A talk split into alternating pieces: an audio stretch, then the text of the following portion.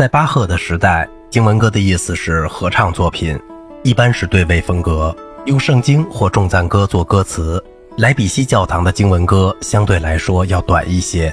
目的是引入礼拜仪式。他们显然是从现存曲目中挑选出来的，并不期望乐间提供新的经文歌。巴赫现存的六首经文歌中，三首是为悼念用的，一首为葬礼，还有一首为主唱一首新歌，是为庆祝波兰国王奥古斯都二世、萨克森选帝侯弗雷德里希·奥古斯都一世的生日。他们是长作品，其中四首是为双合唱而作的，各声部本身就自成起气。在巴赫那个时代，也可能用器乐加以重叠，就像经文歌风格的其他作品。五声部经文歌《耶稣，我的快乐》的第十一个乐章中有六个乐章使用了众赞歌的旋律，为五声部合唱的弦乐队而作的伟大的圣母颂歌是巴赫的旋律最优美的作品之一，比他的其他教堂音乐更具意大利风格。一七三四至一七三五年创作于莱比锡的圣诞节清唱剧，实际上是一套为圣诞节和主显节中各种节庆用的六首康塔塔。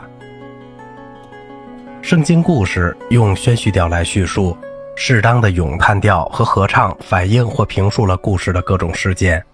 在康塔塔中不常出现叙述的因素，因此理所当然地称它为清唱剧。巴赫现存的两首受难曲，一首是约翰受难曲，另一首是马太受难曲，均遵循北德清唱剧风格中受难乐谱写的传统。在约翰受难曲中。巴赫写了《约翰福音书》第十八和第十九章的福音故事，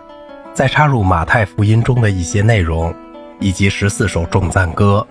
此外，他改编了 B.H. 布罗克斯流行的受难诗中若干抒情的诗行，同时自己写了一些诗句。这部作品于1724年耶稣受难日在莱比锡首演，巴赫在后来的日子里几度修改了它。马太受难曲由双合唱、独唱者、双乐队和双架管风琴演出，是具有史诗般宏伟气魄的戏剧。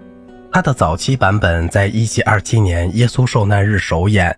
一位男高音由合唱相助，用宣叙调风格叙述了马太福音书的第二十六和第二十七章的原文。动赞歌一首二重唱和大量咏叹调，补充了故事的叙述。受难众赞歌以不同的调和四种不同的四声部和声出现了五次，增加的宣叙调和咏叹调的歌词作者是克里斯蒂安·弗雷德里希·亨利奇，他是莱比锡的一位诗人。巴赫康塔塔的许多歌词也是他写的，他的笔名是皮堪德，就像约翰受难曲一样，合唱有时参与故事情节，有时则像希腊戏剧的合唱。介绍或反思了叙述的故事。第一部分开头和结束的合唱是大型众赞歌的幻想曲。第一首中，众赞歌旋律由一个特殊的女高音唱诗班演唱。马太受难曲把如画的音型同表情效果结合起来。我们建议研究五个范例：女中音的带伴奏的宣叙调啊，哥哥他；女中音的咏叹调，怜悯吧，我的上帝。耶稣钉死在十字架后的最后一首受难众赞歌，当我必须离开的时候，这真是上帝的儿子。这句歌词上的三小节合唱以及极为感人的最后的合唱，我们含着泪水坐下。在马太受难曲中，众赞歌协奏手法、宣叙调、咏叙调和凡式咏叹调合在一起，发展了一个主要的宗教主题。除了众赞歌外，这些因素都是晚期巴洛克歌剧中的特点。虽然巴赫从未写过歌剧，但歌剧的语言、形式和精神却弥漫在受难曲中。